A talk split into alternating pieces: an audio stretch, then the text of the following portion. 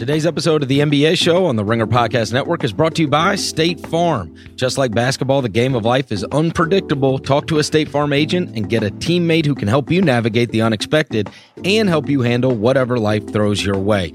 Unpredictable, like what is the 2021 2022 season going to look like in the NBA with possible sweeping changes ahead?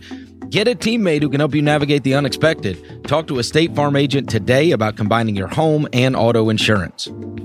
Today's episode of The Mismatch also brought to you by Once Upon a Time in Hollywood. See Hollywood's biggest stars, Leonardo DiCaprio, Brad Pitt, and Margot Robbie, in Quentin Tarantino's Once Upon a Time in Hollywood. Time magazine says DiCaprio and Pitt are marvelous together. Now, with over 20 minutes of additional scenes and exclusive access to the set. Once Upon a Time in Hollywood. Watch it now on digital, rated R.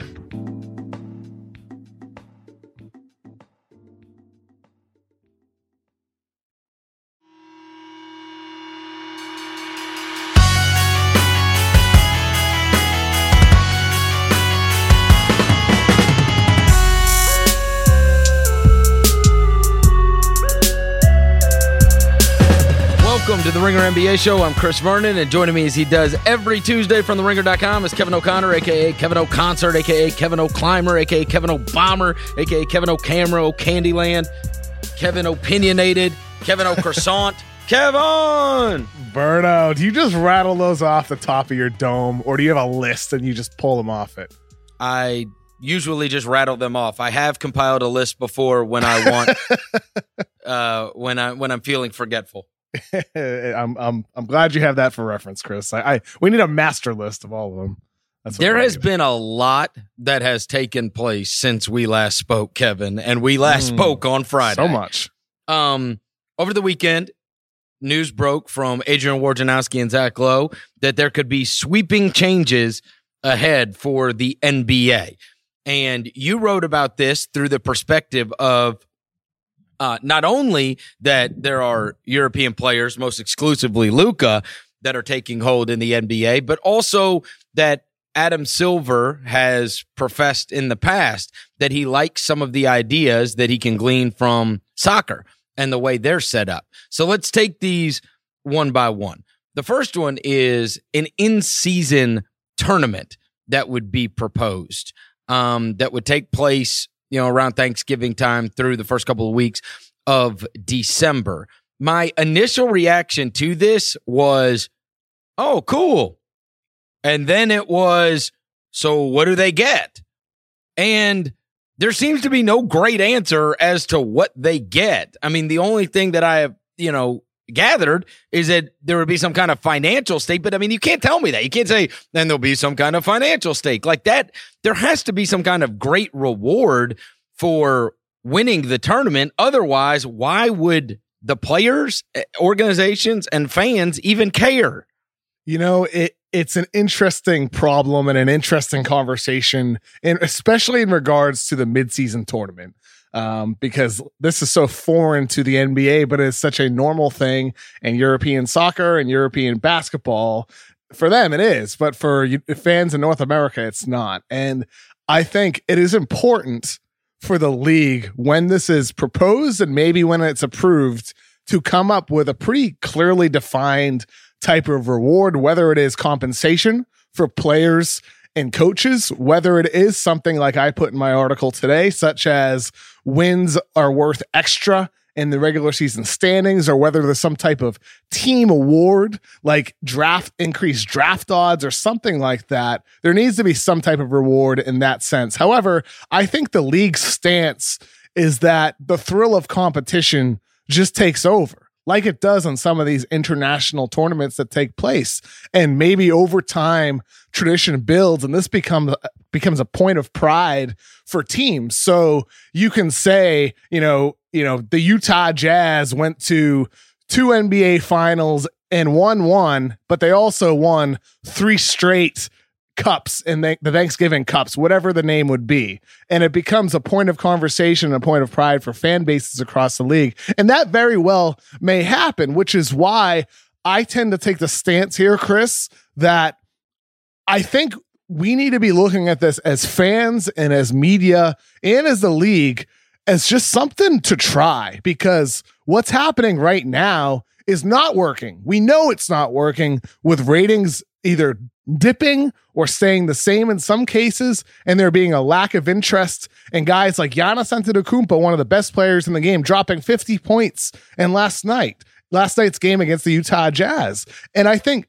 the, for the league, this is at least worth experimenting with. And if it if they try it and there's no interest and it flops, they can pull the plug in a couple years. That's the way I look at it. But it's worth experimenting with something new and something innovative by the NBA standards because what's happening now isn't working. And I appreciate the open mindedness to that. I am totally with you on this. Um, I I like trying whatever, especially during these late fall months where football, it, like people don't really, if Christmas Day always feels like the day where people start really tuning in to the NBA and paying attention. And the first couple of months of the season can get lost. And so why not have some kind of reason beyond the, the 82 games that they are you know, the, the, the reason to tune in. And single elimination is always fun. It's always fun. If somebody's getting knocked out of something, that's fun. I just want the reward to be great. I actually like your idea about the increased draft odds because look, a lot of these changes are being made, yes, because of interest, at least TV ratings wise. And I'll get to that a little bit later being down. But beyond that, you had teams that were actively attempting to be bad. They knew they would go into the season to be bad. And so what they did is they flattened out the lottery odds. We already saw that take major shape last year and have a grand effect. They're doing a lot of these things to de incentivize teams to be bad and instead encourage them to try to be as competitive as they could possibly be. With that being said, you do, I mean, look, we have had teams simply because of the draft, and we know how important it is to them. We have had teams draft wise um, decide that they are just going to punt on the last two months of the season. That's how much it matters to them. So anything draft related, I do think is a great incentive. I don't know how necessarily you you pull that off, but I would certainly bring that to the table as something that should be discussed because I do think that matters. That matters more to franchises than than than than than money does. I mean, we tried doing this with the All Star game. They don't give a crap. They pay them more money now. It doesn't matter. Like unless you're going to make like something like the dunk contest, you know, a ten million dollar reward, you're not going to get the best of the best. But if you made it ten million bucks, you'd get everybody in the dunk contest or whatever it would be. Um, that's I, why I, compensation is isn't enough yeah, for most players. It's not. It's for not. some players, it is right. For for the thirteenth, fourteenth, fifteenth guy on the roster, they're on a two way contract or a league minimum one year deal as a second round pick. Then the money matters, but to most players, it doesn't. Well, for organizations, the draft thing would matter. The question is, how do we get the players to care about winning the tournament? You know what I'm saying? Well, I mean, I mean that's what the NBA's stance is here, and I, you know, that just the spirit of competition would take over. That it's a one and done single elimination tournament, and that in this type of format, players have at least shown, from what I've been told, an interest in this type of format because for some guys, like take someone like Ben Simmons, for example, he didn't get to play in the NCAA tournament. This is a way for guys like him or guys that got knocked out early or didn't even play college basketball to get that thrill in an NBA setting. So there's a chance that would happen. I, I don't necessarily think that players would all be load managed or that they would sit out. I think it's something that is worth trying because of the the possibility that players are just really into this because it seems like in those conversations between the NBA, between the Players Association, and between the broadcasting partners, that it's something they're they're at least encouraged by. Yeah. that there would at least be players having interest without necessarily a, a significant reward in return. Though they, I think they should have that. Yeah, I am with you. That's the only thing I I want. I, I am fine with an in season tournament. I just want the reward for winning it to be great. That's it. in my article today on the Ringer, I reported.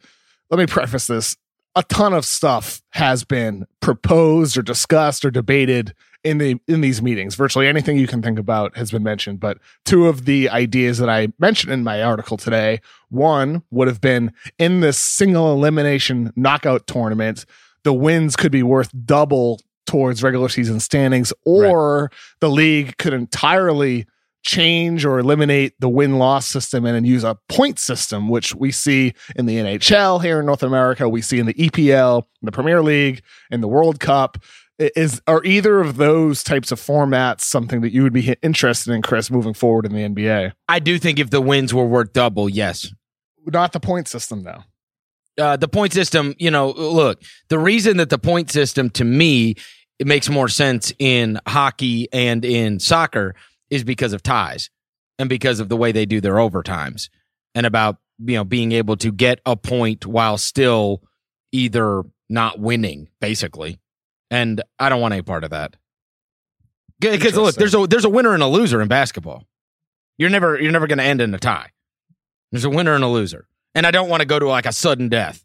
Um but i'm yeah I, I think if you made the if you made the wins worth double yeah, that would incentivize guys. I, mean, I mean, and that and that also though creates new potential issues though, something like that, because then right. you can have teams, you know, theoretically having more wins and losses right. over 82 you could theoretically have a team that wins the tournament deciding oh we already clinched our playoff spot or clinched the one seed and now we're going to rest guys in April. Like you could have that could happen too, like reverse load management because they won the tournament. Now they're resting guys in April in the lead up to the actual playoffs. So there's a whole new set of issues. Any type of idea you come up with, and, and we'll get to some more of those when we talk about the, the postseason play-in tournament. Um, but there's there's issues no matter what. There's issues now.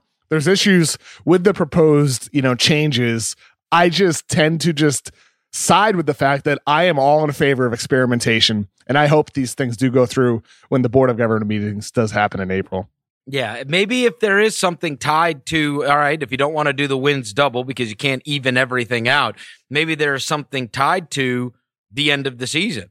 Maybe there's something tied to, you know, the playoffs and or seeding and or having the opportunity to play in. Because, eh, because here's the other thing we are already talking about, and let's get to the next thing the idea of having a play in for uh, seven and eight and nine and 10. And I will tell you, Kevin, I love this. Yes. I'm I glad we're on it. the same page on this. I'm all yes, for it. Yeah. I absolutely love it. You remember how fun, and and this is what the league is talking about. How great was it the last day of the regular season a couple of years ago when we saw that uh, Denver Minnesota game? For everything. Yes. Exactly. I love the wild card in baseball. I love that one game. I love it. It's been a massive success in baseball. And you mentioned that Denver, Minnesota game. That's been brought up to me multiple times in conversations with people around the league because that day, that day was awesome. It, it, was first of all, it's a great game. It went to overtime between Denver and Minnesota. The build up to that, with Minnesota not being in the playoffs for over a decade, with Denver winning six in a row to put themselves in that game with a chance to get the eight seed in the West, and the fact, and this is wild to me. It was the first final day play in game in 21 years in the NBA. And so without a play-in tournament, we may not get another one of those right. for over two decades. But here's the problem. That game was not on national TV because it wasn't scheduled for national TV. So either the NBA needs to have have greater ability to flex games to national TV or the league needs to and or the league needs to have this play-in tournament with a 7, 8, 9 and 10 seeds. I'm 100% all for it because it creates a game and a and a system that has that excitement and that thrill every single April with teams pushing for the postseason. Well, and not to mention, Kev, you you know if we're talking about incentivizing the maximum amount of teams to be competitive, right? Yep. That everybody's giving their best effort. You can go pretty deep on this. Um, I get it. Like they could say, "Oh, well, we don't want some of these rat teams in the playoffs anyway." But here's where I, here's where I am on this. If you look back at, you know, say there's there's going to be years where if there's 15 teams in a conference, whoever was 13th is probably not that far off from whoever is 10th. Okay. So let's say last year, right? Nine and 10 were the Kings and the Lakers. Okay. Those are the two teams Oh, that would have been yeah. nine and 10 in the, so LeBron would have made the playoffs last year. You don't thi- imagine, imagine the thrill. LeBron Ugh. plays only 55 games. They get the 10 seed, yes. and then they win the they win the matchup versus the Kings, and then they face the seven or the eight, whoever lost that, for a chance to get into the postseason. And then they're the eight seed. Okay, and they so- a round one matchup. That would be Look, awesome. So from the Lakers, if you just go down from there, they were to the 10, right? Phoenix is the only team in the league. They won 14 less games than everybody. So they were 18 off, okay? But Minnesota was one game back of the Lakers. The Grizzlies, four games back. Pelicans, four games back. Mavericks, four games back. I mean, when you're talking about all those teams, those teams are all within four of 10. And so, do you conduct yourself a little bit differently the last month, two months of the season, or maybe the entire season? Do you conduct yourself differently? Because you know it is much better for us if we can somehow even get to 10 or 9 at least we're getting playoff basketball for our fans. We've got a chance once we get there. Um, and some of these teams that start off real slow or somebody that incurs some kind of great injury. Like let's say with the warriors if they were to get curry back right? Like maybe they would have a chance Exactly. at, at getting to 10 there's no chance that they're getting to 8 but they might be able to get to 10 so i am all for this. You could have as many. If you take last year let's just say last year 14 out of the 15 teams in the western conference could theoretically care about you know being playoff teams. Just even if it's just you know an off chance and you and you are certainly going to be the underdog in most cases but they're all within four games of each other from 10 to 14 and so incentivizing teams to be good incentivizing the maximum amount of teams not to punt on a season and make those games meaningless the last month. I love it. I absolutely love this is by far my favorite of the ideas that they are talking about. Let me let me agree with you that I love this as well. But there are some issues that need to be ironed out here because if you do have a play-in tournament with the seven, eight, nine, and ten seeds in each conference, how does that affect the lottery odds? Is that something that needs to go undergo another revision to account for the fact that are you going with standings from before the play-in tournament? Are you Yes. going with standings from after the play-in Yes. tournament? And does that create a new set of issues? Will will you have teams tanking out of the sixth spot to get into the play-in tournament for additional revenue, for an additional game, additional an additional national TV game, and everything that comes with it? If you do the standings before the tournament, could a team potentially go into the 10 seed and get higher lottery odds but still make the playoffs or if you do the standings after the play-in tournament can a team potentially get the 7 seed but then lose but still get lo- lottery odds i don't know i, I don't have No. answers to this nobody i've talked to does either I would it- not worry about that in the least Really? because no, It- what you're gonna tank? You, you, you, you're going to lose that revenue. Um, possibly you're gonna have a much worse chance because you are not gonna have that great of a chance. You if you are, as I understand it, the way they have proposed it, if you are seven and eight, you need to win one game. If you are nine Correct. and ten, you have to win two games. correct So nobody's going to tank to get down there to get, I mean, because you're still not getting some kind of amazing No, lottery odds. The math isn't in your favor in that way. sure but you can still get odds you still have odds Yeah, but Like, the- I mean, it's a math, it's a math equation. You would be insane to do that. The difference between six and 10 is not great enough, especially when you would have the opportunity to play uh, theoretically a weaker team. Re- re- regardless of the theoretical decisions teams would make, there still needs to be changes made to the lottery odds. That that's that's the main point. It's Yeah, yeah, but I- regardless, but, uh, of, regardless of the theoretical. but if you're six, let's say last year, let's do that again, right? A- And and by the way, I mean the Lakers had the tenth best odds last year, and then they moved up to the fourth pick, so it can happen. Yeah. Well, I, I mean, if you had six last year, you don't want your second round opponent to be the Warriors.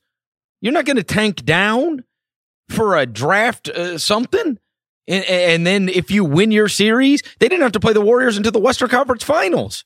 Forget about the theoretical aspect for a minute. They still need to iron out the lottery odd aspect again when that just changed. That's so very, very minor. For, for, that's for minor. The, that's, that's, that's maybe minor. it is. Maybe it is. And maybe this is an opportunity to get even better changes in. That's always possible too. All right. The other one is, and this is the last of them, which is a big one, is reseeding the conference finals. Um, all right. My initial reaction was, I hate this. Really? Yeah, huh. I do. I hate it. I like it being West versus East. And unless you are going to have a balanced schedule, that to me is not right because it's easier to, it's, it has been easier to win 55 or 60 games in the Eastern Conference than it has in the Western Conference. And so if you are going to, I understand the whole, we want to get the two best teams, but it's hard to delineate the two best teams when you were talking about uh, one, one, one team uh, plays in a conference where there could be a bunch of good teams. Uh, I mean, look, the eight seed in the Western Conference had 48 wins. I think you and I both agree Sacramento and LA, if we would have put them in the East, they'd have been playoff teams last year. Even teams below that, the Lakers, the Timberwolves, or, you know, I'm sorry, the Timberwolves, um, maybe even the Pelicans, like those teams, they would have had chances at being in the playoffs if they're in the Eastern Conference. So, I mean, those are, you play a much higher level of competition last year if you're in the West. So, how is that fair? How is it fair that it gets reseeded by regular season record? That's what I don't like. I don't want to get reseeded by regular season record unless you are going to play a balanced schedule. But as long as the Western Conference plays the Western Conference more and the Eastern Conference less, and the Eastern Conference plays itself more, that's the uh, total wins in order to reseed it. That's not that's not right. That's not right to me. Well, and, and that ties also to the one of the other issues with the in-season tournament that if you're using divisional play-in game, if you're using divisional games to determine who gets into the play-in tournament, every division is is imbalanced as well. So it's the same thing that you're mentioning with the conferences that certain divisions are stronger than others. And ultimately, I'm with you in that sense that I don't I don't like the fact that the conferences are so imbalanced and that that touches on a whole greater issue where I think I I've long sided with the fact that I would rather have a league with no conferences at all and I would rather have a 16 tournament without any regard to conferences. I'd prefer me personally, I would like a 58 game schedule. Every every team plays twice, perfectly balanced. Head into the postseason with 16 teams in the, postseason, no conferences, and then you could also have maybe one or two t- midseason tournaments to make up for the lost games. That's my ideal NBA regular season schedule. Um, but what they have now it seems like a half measure. And i'm i'm interested in it. I think it could create more interesting matchups in the conference finals. You have an increased probability of a you know a matchup you may never see otherwise with two cross cross finalists facing off in the in the in the whatever the the conference finals at that point i don't know i i, I feel like there's also kind of something kind of nice about the Lakers facing off against, you know, the Bucks, know, teams that face each other only twice during the regular season. I tend not to care as much about that. I do. I like the West versus the East. I like. I want to keep that intact. I'm, uh, you know, look, I am so, all so you, for so you innovation. Want, this is so where you, I yeah, this is where the traditional stuff gets to me. I don't want to see the, the the Warriors and the Rockets in the NBA Finals. I like West versus East. I like they play their conference. The West plays their conference. Whoever comes out of those two conferences gets to play each other. I mean, this is not, you got to remember, this stuff is not going to be this way forever. I, it is, it is hard for me to understand why the West has been so much better than the East for so many years. Um, but you, you're, you're thinking about the long view here and things are not going to be the way they are forever. And so that feels like being a, a prisoner of the moment, possibly to try to do something like that. And and I don't I just don't think it needs to be done. I don't I don't think it needs to be done. And and I hate the I hate the win total thing determining it. I don't think that's right. Yeah, well because wins aren't necessarily indicative of which team is actually better. Well, it's just it's easier to get 60 wins in the East. Of course. Yeah, no, you know exactly. The, yeah, you know what the you know the be, the best regular season record last year was the Milwaukee Bucks.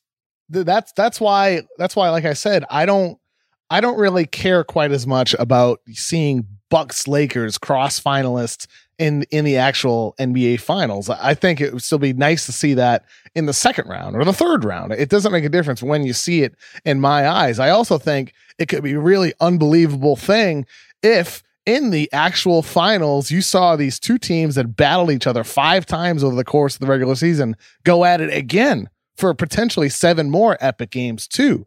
I don't care as much about the traditional traditionalist aspect of it. I just want what's fair. And that's where for me it's about getting rid of conferences rather than this type of half measure that they're that they are potentially proposing with just the conference finals actually being reseeding. I think it's I think it's again, I think it's worth experimenting with because it moves you toward at least in my vision, my ideal world for the NBA with no conferences. Because if it's a success and if it's something that's of interest, maybe then the league's like, why don't we just reseed the entire playoffs?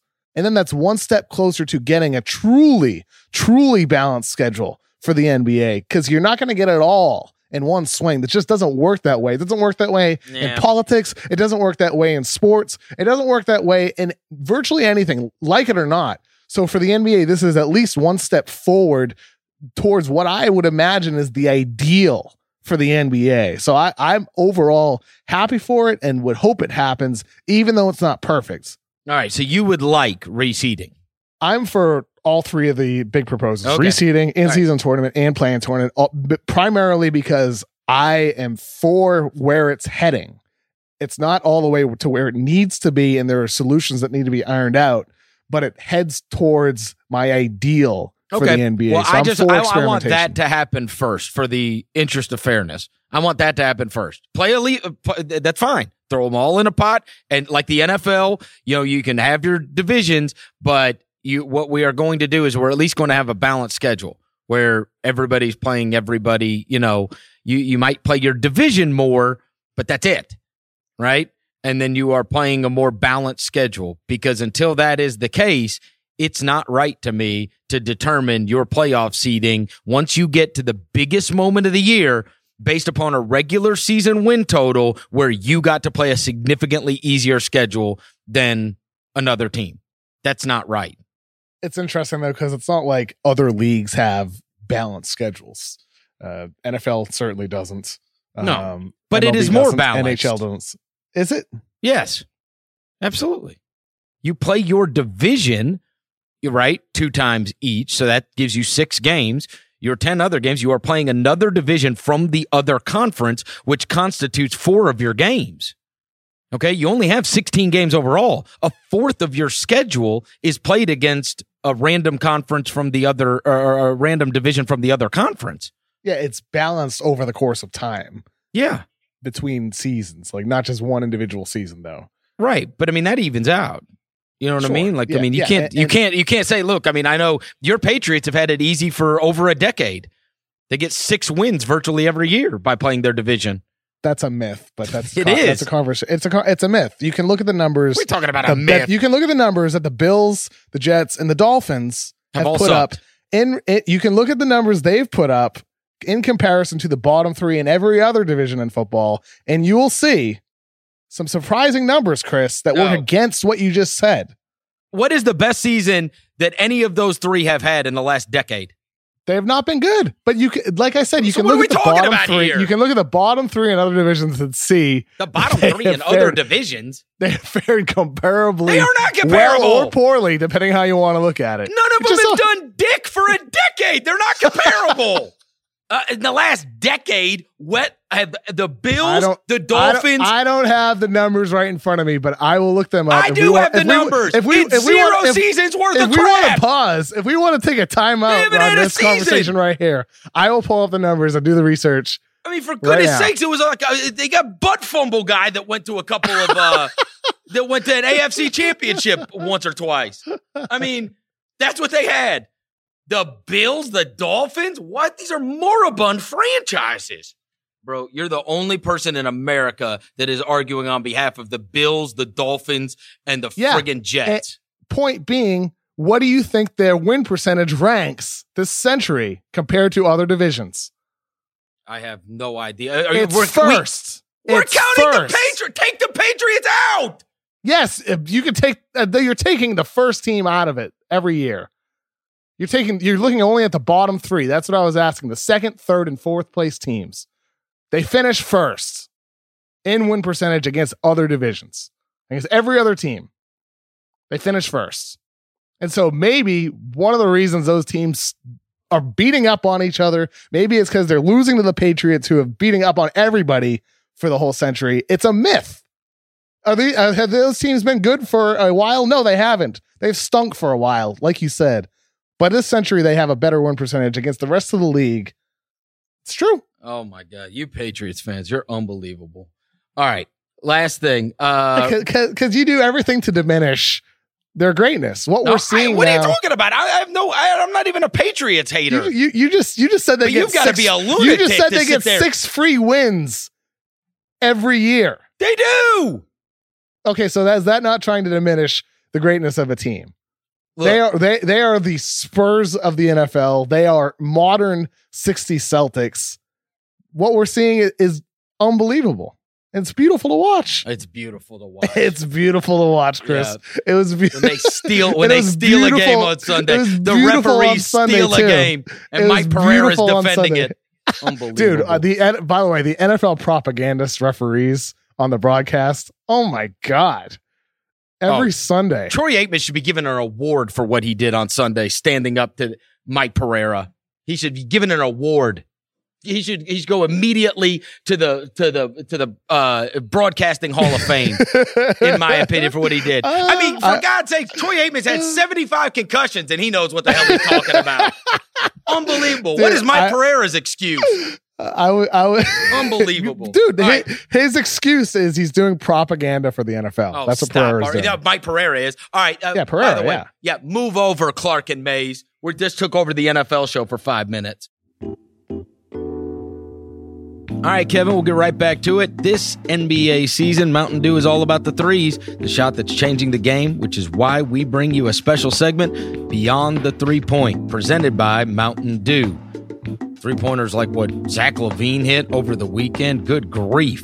He was uh, raining threes and became, I believe, the second most in NBA history hitting a game when he hit 13. Beyond the three point, brought to you by Mountain Dew, the official beverage of the NBA. Do the do. Today's episode of The Mismatch also brought to you by Brilliant Earth. Create your own one of a kind engagement ring from a variety of ethically sourced diamonds, gemstones, metal types, and settings with Brilliant Earth. Brilliant Earth has exclusive, unique designs you can't find anywhere else, brought to life by master jewelers. They also offer wedding rings, earrings, bracelets, and necklaces. Brilliant Earth is also the global leader in ethically sourced fine jewelry. They offer beyond conflict free diamonds, along with fine jewelry crafted from recycled precious metals, and they donate 5% of the profits to help build a brighter future in communities impacted by the jewelry industry. To make your Brilliant Earth purchasing experience as stress free as possible, they offer free shipping and returns on all orders. They also offer flexible payment options, including easy monthly payments from 0% APR financing. Order today for delivery by Christmas and receive a surprise gift with the purchase of an engagement ring. To see the terms for this special offer and to shop all of Brilliant Earth's selections, go to brilliantearth.com slash ringernba. That's brilliantearth.com slash ringernba. All right. Uh we are in unison. We like the in-season uh tournament. Uh I want to get a good reward for it. Uh we are in totally on playoff uh, or I mean a play in into the playoffs. Um we are also in on well I am not on reseeding. You like reseeding. Um but certainly um the overarching sentiment from both of us is we are all in favor of change. That being said, Kev, there is a you know, there's this underlying thing of growing interest in the NBA because ratings are down. Um, and I have thoughts on this here. And, and this has changed. My perspective has changed because I have a nine year old son who loves the NBA greatly. He does not see the, the, the two biggest by far. It's not even close. The two biggest stars in the NBA are LeBron James and Steph Curry to a kid. It's not even close. And those two players are both on the West Coast. And so their games are played late. I know they have tried to move up these times, but when you have spent uh, the last 30 years building up the NBA to promote superstars rather than teams, individuals rather than teams, this can happen. And when you think about a lot of the great players in the league, if they're playing on the West Coast and they're playing after a lot of people, you know, people need to get up for work in the morning. People, uh, and certainly kids are not able to stay up for those games. You know, you're talking like over 75% of the country does not live in the Pacific time zone.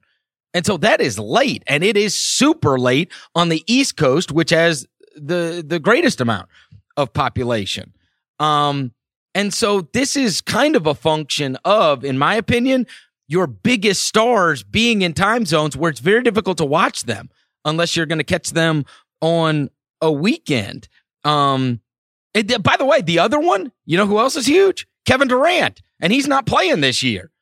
So the only one of the three biggest stars are is LeBron, and he's playing on the West Coast, and he's on a team with Anthony Davis. Kawhi has pushed his way into superstardom, but he's playing on the West Coast now, as is Paul George, who sells shoes too, as is Damian Lillard, who kids like and sells shoes. I mean, really, the only guys that are not playing in, you know, of the huge ones is Giannis. He's kind of like the central Eastern time zone guy right well, now. I mean, it's Giannis, Harden, Luka, Westbrook, all central time zone as well. And it would have been Zion. Zion would have yep. been huge, and he I will mean, who, be huge. Who, who who's the best player on an East Coast time zone team? Is it Embiid? Is it Beal? Is it Siakam? Yeah, right. And Butler. Kids, and, and I'm telling you that kids and adults, for that matter, they don't. those guys are not superstars. And I'm talking about like the average American knows who they are, not the average NBA fan, or yes, mo- yeah. certainly the the the the serious NBA fan. They're not like they're, they're, they're, like Joel Embiid is not a superstar in the sense that the average American knows who that is. There's very few that have crossed over completely to where they are like famous, famous. Like they are American famous. Like Durant is in that category. Um, I would say LeBron is in that. Steph is in that. Those are the ones that I think I could walk down a random street and I could find unanimously everybody would know who those people are and that's and that's essentially you know the core of the issue here. And, and where i don't have any ideas for the solution. And it, it's like you you if you're a casual nba fan this morning and you go to espn.com forward slash nba and you look at the top headlines it's first of all the main article is something by tim bontemps about kemba walker. Then the top headlines are lebron uh, credits the Spurs for his improvement from three. It's about the Blazers winning behind Carmelo scoring 25. It's about Embiid being held scoreless. It's about Celtics ruling out Kemba. It's about Josh Hart clarifying his Lakers remarks. It's about Thunder guard Hamidou Diallo, Diallo Thunder guard Hamidou Diallo being out for four to six weeks to find Giannis scoring 50 points you have to scroll down the page past Stephen A talking about Embiid going scoreless, past a Royce Young article, past an undefeated article, and then only then do you find that Giannis Antetokounmpo, one of the three best players in the league, dropped 50 points last night on the Utah Jazz. And yes, Rudy Gobert didn't play. That's fair. But if Patrick Mahomes has a huge game for the Kansas City Chiefs, or Mike Trout hits three home runs or something like that happens to in another sport to a star player in a non you know major big team big market that's big news the next why do you day. think and, that is why do you think not. that but that but it would be big news if like it, like Kawhi hits a game winner that is plastered everywhere so this is a specific to Giannis thing why do you think that is why do you think know. Giannis having a 50 point night is not splattered everywhere the same way as if many of his peers did it. I don't know, and I don't I, am sure I'm sure Bucks fans right now listening are screaming big market bias. The the the corrupt national media, including you guys, Verno and KOC, want Giannis to go to a big market. Uh, that's probably what Bucks fans are shouting out right I now. do That- that not. might- eh, eh, I yeah, hope know- he's a buck yes. forever. Yeah, I mean too. I would love to have another Dirk. I, I would think it would Yep. be awesome if Giannis were to stay in Milwaukee and become another Dirk. Eh, Those guys are going to become more and more rare as we move forward across sports, not just the NBA. I think it would be a great story if that were to happen. But with that said, it's a reality, and like that's no knock against ESPN. I'm sure they know what people are clicking. They know what people have interest in. They have all the metrics here Yeah. right? And and there's a reason why Josh Hart clearing up his Lakers remarks is in that top headline slot over Giannis scoring 50. There's a reason why Carmelo at in his mid 30s scoring 25 points in his fourth game back in a Blazers win is in that slot. There's a reason why for that. I don't know if it's just small market though, because I feel like, look, when I looked at the headlines, you know what? Uh, uh, Carmelo Anthony having the big night against Chicago, that was splattered everywhere. There was you, you couldn't miss it. That happened, and and there was a ton of stories about that. I feel like if Damian Lillard would add fifty, it, it splattered everywhere. So I don't know if it's market size. I don't know what the thing is with with with. with typically, if a superstar scores fifty points, it is massive news, and I agree with you. That Giannis thing, you, I, I didn't even know it happened. I went to a game last night, and I did not even know it happened until this morning when I was scrolling through everything. Is it because for Giannis, he's so great, it's becoming normal? No, no, You don't think so? no, because I was well aware of what Luka did over the weekend, and that was during an NFL Sunday. Yeah. You know what I mean? But Luka, but Luka is the the the shiny new toy here. Yeah. Giannis, Giannis so. just won an MVP. It's his really his fourth year in a row of having games like this. Obviously, he's gotten better each season, but it's become normal for him. At some point, does the luster wear off Luka? I don't know. Maybe not. Maybe Yeah. maybe Luka maybe Luka's the new golden boy, and he's the guy that kind of gets chosen as the next face of the league, and everything he does off the court, you know, on the court becomes national news. I don't know. I don't know that. Um, but it's just interesting to me that Giannis can have a game like that. And again, granted, Rudy, Go- Rudy Gobert did not play, which is one of the big reasons why Giannis had the success he did. Earlier, you know, in the season when Milwaukee faced Utah, they did a good job containing Giannis by building a wall around Gobert with Gobert to contain some of Giannis's devastating drives. Whereas last night was a dunk party for Giannis, and he hit his threes, scoring 50. Um, but it's just interesting to me because uh, I think that sort of touches on everything that we're talking about here. Then Giannis can have a night like that, and it's just not really a conversation this morning, besides in the way that we're having it. And I'm not sure how other pods or other TV shows are talking about it, if at all. But it's just interesting to me. Uh, a couple other things that did happen last night that we do need to touch on. Uh, Marc Gasol is the Joel Embiid stopper. Dude, he's so good. And this one, like he's just got a he and and obviously you know um I covered Marc for many many years. Here's the thing. In today's NBA, it is very rare for somebody for the center just to get to worry about the center on the other team. That typically you are you're trying to stop rim runners, you're stuck in between on screen and rolls all the time. You're trying to quarterback the defense, you know, and I'm talking about somebody that takes the, the kind of pride that Marc does. And I will tell you, as covering him for so many years, he is a guy that if he has a center matchup, if it's him against another guy and all he has to worry about is the other guy. He doesn't have to be, you know, that guy is not just going out and setting high screens the entire time. That drives him crazy. Like having to go against the Capelas and the DeAndre Jordans and all that kind of stuff. Cause you end up, he's out there guarding Steph Curry or getting switched on to guards or whatever it could be. But if he just has to worry about a center, he, and he proved last night, he is still absolutely awesome. Um, and th- it just doesn't happen all that much. But in the in the matchups where it can just be me versus that guy, he has always been great. Always. There's a a great uh, post by my buddy on NBA Reddit, Lewin Jean, And uh, Joel Embiid since 2017 among players that have guarded Joel Embiid for at least 50 possessions. Marc Gasol, over 317 possessions, is holding Embiid to the fewest points per 100 possessions of any player, any opposing big man. And that's a stat representative of, every, of everything that you just said, Chris, that Gasol yep. has been a true Embiid stopper. And last night's game, holding him to zero points was just extraordinary. And, and part of that's on Embiid not being quite as efficient as a scorer this season as he's been in the past. His decision making, forcing passes rather than kicking it out to, you know, average or below average shooters has not been good. His playmaking needs to get better. His decision making still needs to get better.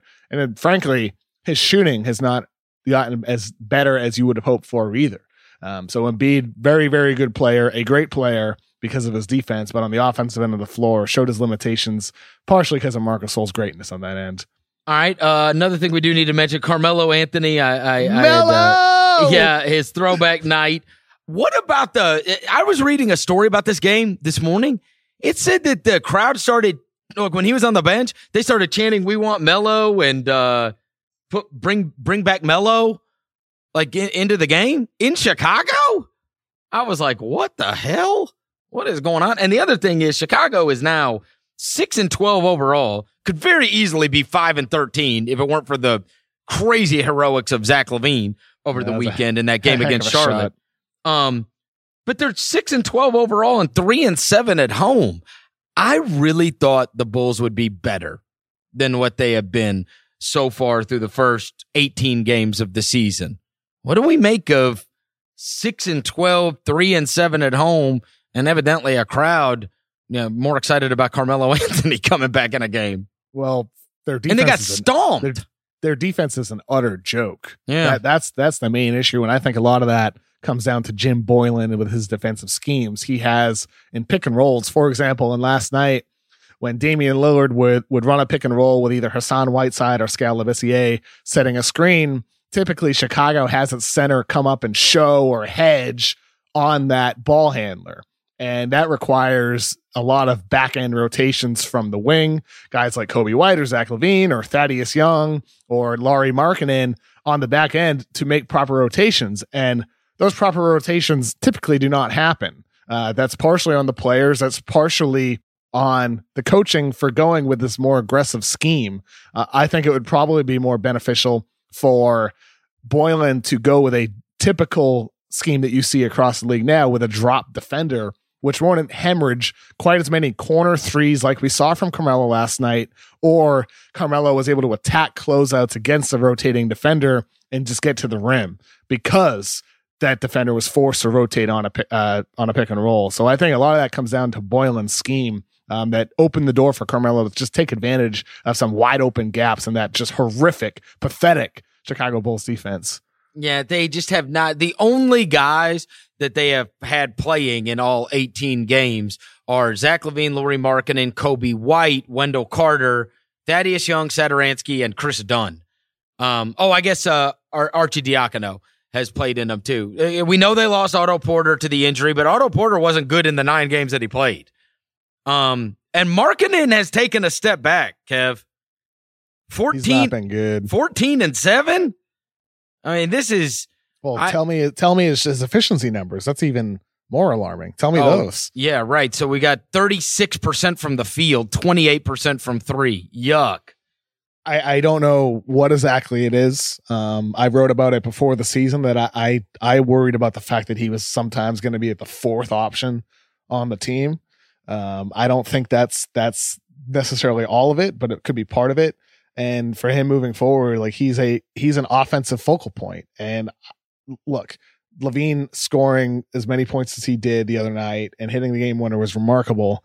I just think for some of the guys on this team, whether it's Lauri Markkanen or whether it's Wendell Carter, that it would be a bit more beneficial for them to have some type of guy playmaking as a compliment to them because Lauri has scoring talent. Maybe it's not as great as he's shown in the past.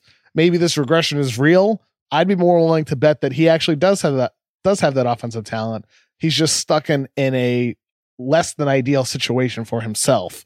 And is that on Chicago? Is it on Lauri for not adapting? it's on both. Uh, but ultimately, I think this roster is flawed, and I would like to see them have a bit more of a primary option that has more of a playmaking skill set, which LaVine does not. And by the way, the guy they drafted this year, as much as much as Coby White has had some impressive flashes, he also is not a natural playmaker. He is a guy who has poor shot selection that needs to get better. He is a guy that needs to evolve to become a playmaker. He is not that naturally.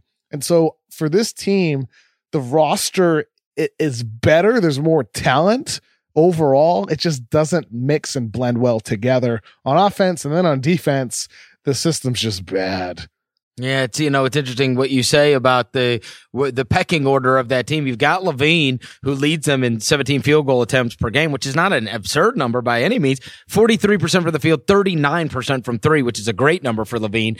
But the two next, uh, the, the guy who takes the second most shots on the team is Coby White, who's shooting 38 percent from the field, and then the third most is Markkanen, who, as you as we mentioned, is shooting 36 percent from the field. I mean, when your top three field goal attempt guys are going 43%, 38%, 36%, and your defense sucks, I guess it adds up to 6 and 12, right? Yeah, I mean, they, they, they, they, the Bulls are still ass, put it that yeah. way. All right, last thing. I went to a G League game last night. Uh, the Memphis Hustle featuring Josh Jackson, uh, the old Phoenix, uh, from your old Bright Future Suns, no less. Uh, he's there. Uh, Fourth along, pick in the draft. yeah, along with a cast of characters. Uh, and also, they were playing against last night the Maine Red Claws, who are the Boston Celtics G League team. They're the only two undefeated teams in the G League left. I was really wanting to see Romeo Langford. He did not play. I wanted to see uh, uh, Tremont Waters, but he had gotten called up to the Boston Celtics. But I did get to see Tacko Fall. Taco! Oh my yes. god! Oh, it's also Taco Tuesday. Hey, You're nice. It, hey, sixteen points, eighteen rebounds, and just going and seeing him in person. And I saw him quite a bit because Memphis is in Central Florida's conference. So I mean, I saw him, you know, his whole college career. Um, playing against Memphis. But when he is one of those guys that when you see it in person, it is so hilarious. Kevin, he he finger rolled without jumping. He dunked without jumping at least two times last night. And it is so damn it, there is nothing funnier than a guy grabbing it off the rim and just putting it back in without jumping. Just dunking it. And and you have guys like jumping around them like they're like they're children. Now, Tacko's team got throttled last night uh, by the Memphis Hustle, but God bless. I mean, I would encourage anybody if he is coming to a town near you, he is he is a sight to behold. It's like it's like Boban, except it's better in the G League because he plays a bunch, right? He's probably just going to be a spot minute guy in the NBA like Boban, you know, like a lefty reliever or something.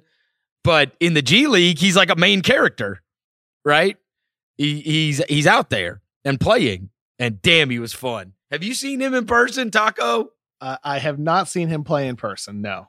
Oh, it's the best. I, am curious, Chris. Is is he actually? No, that's a lie. I I I believe I saw him one time at Summer League this year. Yes, I did. Yep, I, I did. I did see him, and he's obviously a joy to watch. It was. I'm pretty sure it was his debut at Summer League that I saw him. Crowd was going crazy, chanting for him. It's quite a scene. But you mentioned he could be like a Boban. Boban was a much better and is a much better shooter than Tacko. Yeah. Without the shot, is Tacko an NBA player? I mean, again, in that role, like come in for a couple of minutes. I I I, I don't think Tacko Fall will ever average 12 minutes a game in the NBA. But could he be on our team, be on a roster, and especially, you know, uh, go get you some play some minutes when you're having to play against Joel Embiid, right? Like I mean, throw him in there and use up his fouls and maybe block some shots and make some plays and obviously get the crowd back into it. But you know, look, I mean, it's just he has to be near the basket. If if you're putting him, I mean, look, everybody's just gonna pull him all the way away from the basket, trying to get him to, you know, go guard a pick and roll, and he's not He's not mobile enough. I mean, you can drive right past him. like you said, he's the lefty reliever. And Yes. I and I and I hope he's able to establish himself as that. He can be the reliever in those types of matchups. He can be the vic- the human victory cigar Yes. and blowouts. He can be the, the the player that kids love to watch, drawing more interest Yes. for that team and that player. I I and also like he's just like a very good dude yes. who who's a good teammate, who works hard and has truly, I mean, improved and, become a player that actually has a shot to making it. So I'm rooting for him. I, here's what I say. I, I do think he could like I think he could I know he could impact an NBA game, which is more than what a lot of guys that are the 15th man on rosters uh, do anyway. You know? I would be more confident that I could put him in the game and it could theoretically have an impact than a lot of 15th guys on rosters. So that's how you get to have a career, you know? I'm, how- I'm gonna. I'm gonna eat tacos today in his honor. That's what In I'm gonna do. in his honor. Yeah, it was it was a uh, it was a sight to behold, to say the least. Kevin, it is always a pleasure. Go throw on your Tom Brady jersey and go uh, think about all the great wins that the Dolphins, the Bills, and the uh, who's the other team? Dolphins, Bills, and uh, uh, Jets. Think about all the great wins that those teams have had over the course of the last two decades. Mm. All their moments. Happy Thanksgiving to everybody, all our listeners in the United States. Uh, we will not have a show this Friday, right, Chris? No, no right. show this Friday, but we'll I'm be not back doing. I'm not doing one. You could talk into a microphone if you want. I mean, I, I am I am staying in LA for it, so I'll I'll be all alone on Friday. Oh, Noth- no- no- nothing to do. Well, So you know what? do me a favor. Hey, just call me. We'll just talk. Ah, yeah. I don't. I don't want to bother you, Chris. Spend the day with your family. We'll just talk. All right, Kevin. I will uh, talk to you soon. Have a great Thanksgiving, and thank you to everybody for listening to another episode of the Mismatch. Give us a rating and review on iTunes. Five stars. Five stars. It really helps. And uh, have a great Thanksgiving, everybody. Kevin, I'll talk to you soon. See you later.